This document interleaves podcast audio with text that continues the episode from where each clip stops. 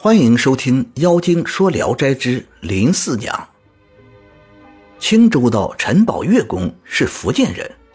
一天夜晚，他独自一人在书房里看书，有一个女子先连进来。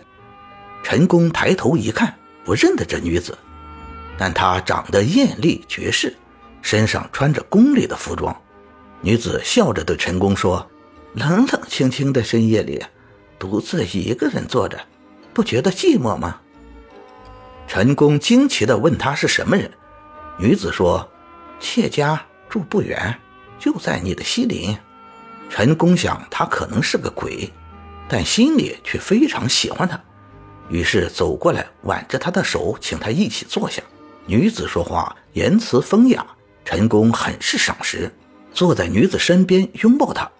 女子也不太拒绝，他四下看看，说。屋里没有别人吗？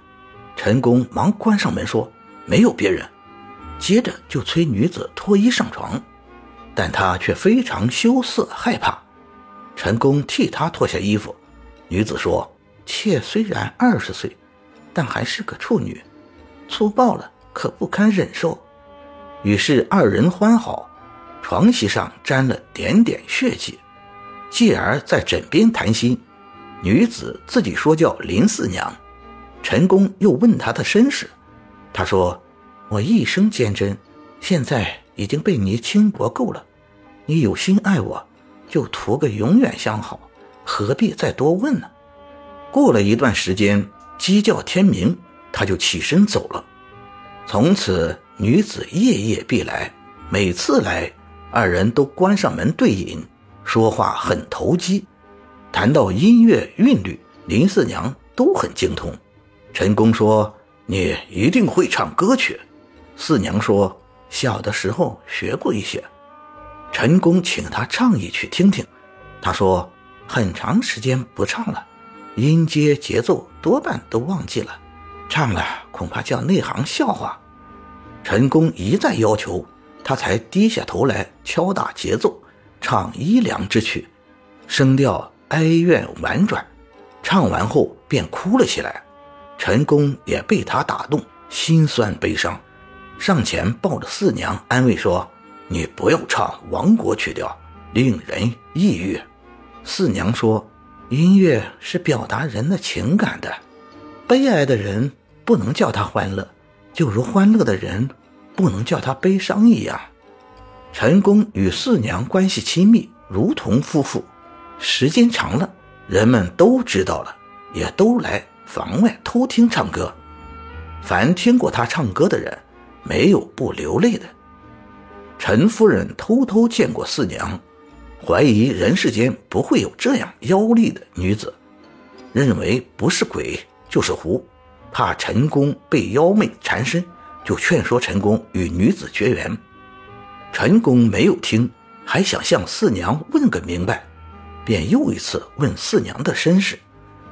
四娘不愉快地说：“妾是当年恒王府的一名宫女，遇难而死，也有十七年了。因为你高雅义气，才与你相好，实在不敢害你。倘若你怀疑或者是害怕我，咱们就此分手。”陈公马上说：“我不是怀疑，也不是害怕。”既然我们相好到了这个地步，不可不知道你的实情。陈公又问起当时宫中的事，四娘回忆详述，有条有理，讲得很动人。讲到王府衰落时，就哽咽哭泣，不能成声。四娘夜里不大睡觉，每夜都起来念准提经和金刚经等。陈公问他说：“九泉之下。”能自己超度吗？他回答：“能。”窃想自己一生沦落，愿超度来生好好为人。四娘还常常与陈公评论诗词，对不好的句子就提出批评，对好的句子就细声吟咏，情意风流，使人忘了疲倦。陈公问他：“你写过诗吗？”四娘回答说：“在世时。”也偶尔写过，陈公要求他赠诗一首，他笑着说：“儿女的诗句哪能拿出来叫高手笑话？又住了三年，一天夜里，四娘来向陈宫告别，面色凄惨。陈宫一惊，忙问：“怎么了？”四娘说：“阎王因为我生前无罪，死后又没忘记念经，所以叫我投生到王家，今天就要离别，永远不能再相见了。”说罢，形容哀楚。陈宫也掉了泪。马上摆酒为四娘送行，四娘一边饮酒一边慷慨歌唱，歌词曲调哀伤凄凉，一字百转，到了悲伤处哽咽不能成声。最后好歹总算唱完了一曲，四娘情绪不好，饮酒的兴趣也不高，起身徘徊，想要告别，陈宫不忍离别，又强拉住他坐了一会儿。直到鸡唱天明，四娘才对陈宫说：“一定不能再留了。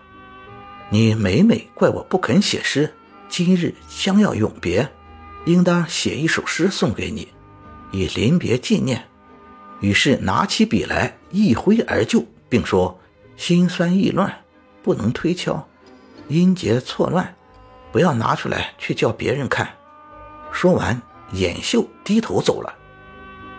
陈宫送四娘出门，一转眼就不见了。陈宫怅然了多时，看四娘写的诗，字体端正，书写整齐，便十分珍贵的收藏了起来。其诗是：“静锁深宫十七年，谁将故国问青天？闲看殿宇风乔木，气望君王画杜鹃。